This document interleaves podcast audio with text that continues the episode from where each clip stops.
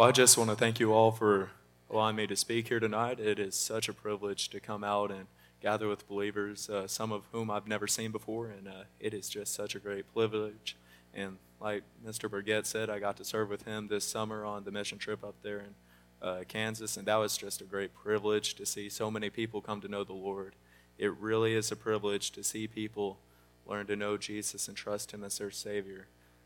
The message that we have, it doesn't just affect our lives, it affects our eternity. And that's the thing I love about it. We get to know the extent of God's love, and that's what we're going to be talking about tonight, the extent of God's love. We're going to be talking in Isaiah uh, chapter six. We're going to start at verse one through four, then later we're going to jump over to John chapter nineteen, and we're going to look at some verses there. So let's go ahead and jump to Isaiah real quick. I'll give you a couple minutes there. Uh, Mister Burgett kind of already told you a little bit about me. Some of you may already know me. I asked uh, Jesus into my heart when I was six years old. Uh, I grew up in church all my life, and I came to know the Lord. And I later got baptized when I was seven.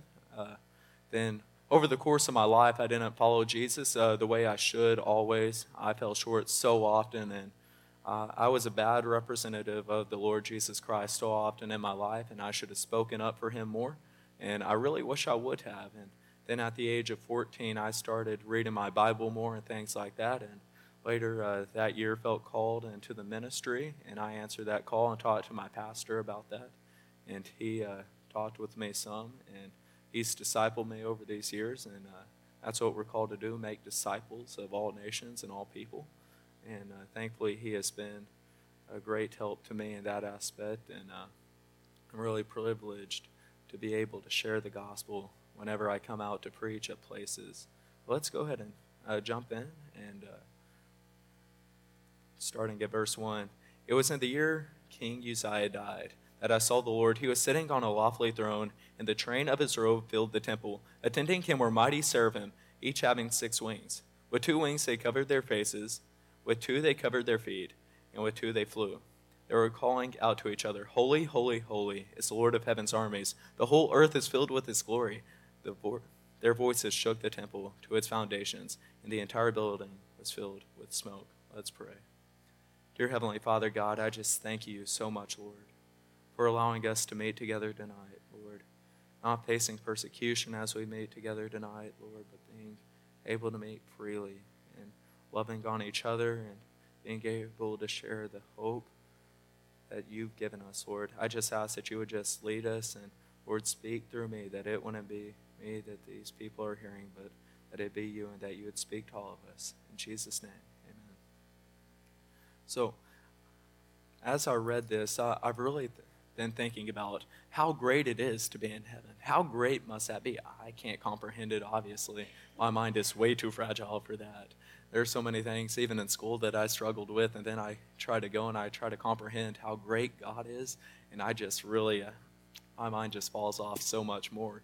But then I go and I start thinking about school, and I started thinking about work and things like that. And so often I'm even concerned there about what others think about me and things like that. But then I go and I think about what Jesus did for us, thinking that heaven is so great, that he is on the throne, and that he is at the position of power at God's right hand, and that we are still afraid about what others think about us, even though we know what he thinks about us, and we see the care that he has for us. He is so holy that these angels are having to cover their faces, they and they're having to cover their feet because of how holy our God is, and he's constantly being praised. And we need to constantly praise him in our life.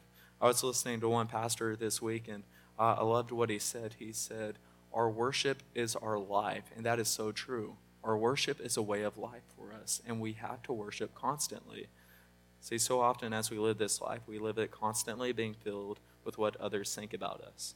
We often let this affect us in many ways, how we talk, how we dress, or even how we eat to some extent, because someone may think we're not good-looking enough, or they may not think we're skinny enough, or things like that. And because of this, we change how we are. And that affects us for being alive for Jesus. If we're letting how others think about us affect us, then we're not going to be alive for Jesus in that way. But we need to let the gospel and let Jesus tell what Jesus tells about us. That needs to be our entire hope, and that needs to be everything that we live by and we live for. Instead of someone thinking, oh, hey, you're ugly. Well, Jesus is saying it's not beautiful. He knit me together and formed me in my mother's womb, and he thinks we're awesome. He loves us, and he died for us. That's the hope that we need to take. Whenever we see people going and talking bad about someone else, we need to be the ones that step up and be the light in that conversation. And so often we don't do that. We are the ones that we often, we just shy away and we, we don't think much of it, but we can't do that. We have to go and we have to spread the hope of the gospel. Now turn with me uh, over to John chapter nineteen, and we're going to look there. Uh, now, John chapter nineteen, this is when they're talking about the sacrifice that Jesus did for us. It's talking about the crucifixion. And see, he lived this whole life, and this entire life that he lived was a sacrifice for us compared to being in heaven, because he's constantly, he's being made fun of in this earth. He's constantly being mocked by the Pharisees and Sadducees. And that's something that we don't really think of a lot of times as we're reading the Bible. We're not thinking of this as high importance. But we have to think of this as something very important, because we see what he was like, and we see where he was in Isaiah, and what his kingship is like, where his kingdom is like. And then we think of this earth, this sin, the sorrow, we're growing older, and all of a sudden we die one day. And he had to suffer through these things, and he eventually suffered death. Let's go ahead and start at verse one. Then Pilate had Jesus flogged with a lead-tipped whip. The soldiers wove a crown of thorns and put it on his head, and they put a purple robe on him. "Hail, King of the Jews," they mocked, and they slapped him across the face. Now we're going to jump down to verse seventeen real quick, and we're going to start there and read uh, through verse twenty-four. Then we're going to jump a couple more and read at verse twenty-eight, starting at verse seventeen. Carrying the cross by himself, he went to the place called Place of the Skull, in Hebrew, Golgotha. There they nailed him to the cross. Two others were crucified with him, on either side with Jesus between them. And Pilate posted a sign on the cross that read, "Jesus of Nazareth, the King of the Jews." The place where Jesus was crucified was near the city, and the sign was written in Hebrew, Latin, and Greek, so that many people could read it.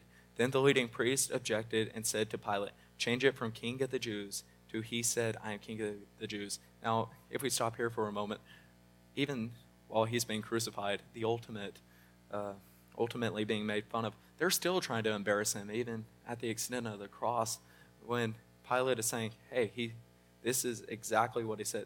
Well, no, let's mock him in this. His entire life, people were trying to mock him, the majority of it. Now, at many times, he was being worshipped and things like that, like he deserved, but most of the time in Jesus' life, people were not giving him the praise that he deserved. Now, starting at verse twenty-two, Pilate said, "No, what I have written, I have written." Now, when the soldiers had crucified Jesus, they divided his clothes among him, the four of them. They also took his robe, but it was seamless, woven in one piece from the top to the bottom. So they said, rather than tearing it apart, let's throw dice for it. They fulfilled the scripture that says, they divided my garments among them, and they threw dice for my clothing. So that is what they did. Now let's go ahead and jump over to verse twenty-eight. Jesus knew that his mission was now finished. And to fill scripture, he said, "I am thirsty." A jar of sour wine was sitting there, so they soaked a sponge in it, put a hyssop branch, and held it up to his lips. When Jesus had tasted it, he said, "It is finished." And he bowed his head and gave up his spirit. That is what Jesus did for you. He, we're told that he could have called legions of angels and that he could have ended it all right there. And he didn't have to die for you. He chose to. See, you are so loved and you are so cared for that the Savior of the world, the one who is sitting at the place of honor at God's right hand, came down to this earth, born as a baby in a lowly manger, and died for you. But we're so often, we're still focused on what others think about us and what others want us to live by. See, we have to use our lives for Christ. If we accept and we want to go and we want to live a life of accepting some of the world, and we're going to impact the world by sending them to hell if we're living a life of compromise with this world. See, people go to heaven with Jesus and they go to hell without Jesus. That's that's as simple as it is. With Jesus, we go to heaven. Without Jesus, we go to hell. There is no in-between. There's nothing else. No other God gets you to heaven, nothing else. Jesus alone. John fourteen six is something you can think about. Jesus said unto them, I am the way, the truth, and the life. No man comes unto the Father but by me. That's so true. So are we going to live this life in a way that we're representing Jesus, or are we going to live this life in a way that we're representing the world and what others think about us and everything else about that? So I have a couple of points here. Uh, the, the first one we get to see is our Lord's holiness. If we look at Isaiah, we get to see our holiness, how holy he is. And, and we get to see that we need to worship him as that holy God. We need to worship him as his sovereign king, and we need to worship him as the one who died on the cross for us. And we need to worship this God. And then we see his sacrifice for us in John nineteen, seventeen through eighteen. Let's go ahead and look there.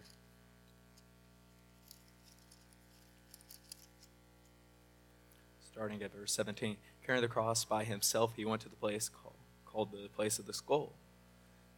There they nailed him to the cross. Two others were crucified with him, one on either side, with Jesus between them. And Pilate posted a sign on the cross that read, Jesus of Nazareth, the King of the Jews. The place where Jesus was crucified was near the city, and the sign was written in Hebrew, Latin, and Greek so that many people could read it. I went ahead and read verse nineteen. That's all right, though. And then the third point that I have here, the Lord, the hope our Lord provides us with. John twenty, verses eleven through sixteen. We haven't read this yet, but let's go ahead and read it. Starting at verse eleven. Mary was standing outside the tomb crying, and as she wept, she stopped and looked in. She saw two white-robed angels, one sitting at the head and the other sitting at the foot of the place where the body of Jesus had been lying. Dear woman, why are you crying? The angels asked her. Because they had taken my Lord away. She replied, and I don't know where they have put him. She turned to leave and saw someone standing there. It was Jesus, but she didn't recognize him. Dear woman, why are you crying? She asked. Jesus asked her, sorry. Why are you looking? Who are you looking for? She thought he was the gardener. Sir, she said, if you have taken him away, tell me where you have put him, and I will go and get him. Mary, Jesus said. She turned and cried out, Rabboni, which is Hebrew for teacher. See, we have the hope that Jesus not only came down, died for us, we have the ultimate hope that Jesus is alive today. He's moving. He's working. He's constantly at work in our lives. Are you going to surrender your life and allow him to work through you? Or are you going to live a life of compromise? Are you willing to live a life being affected by the world or by Jesus? That's the ultimate question that we have to we have to look at constantly.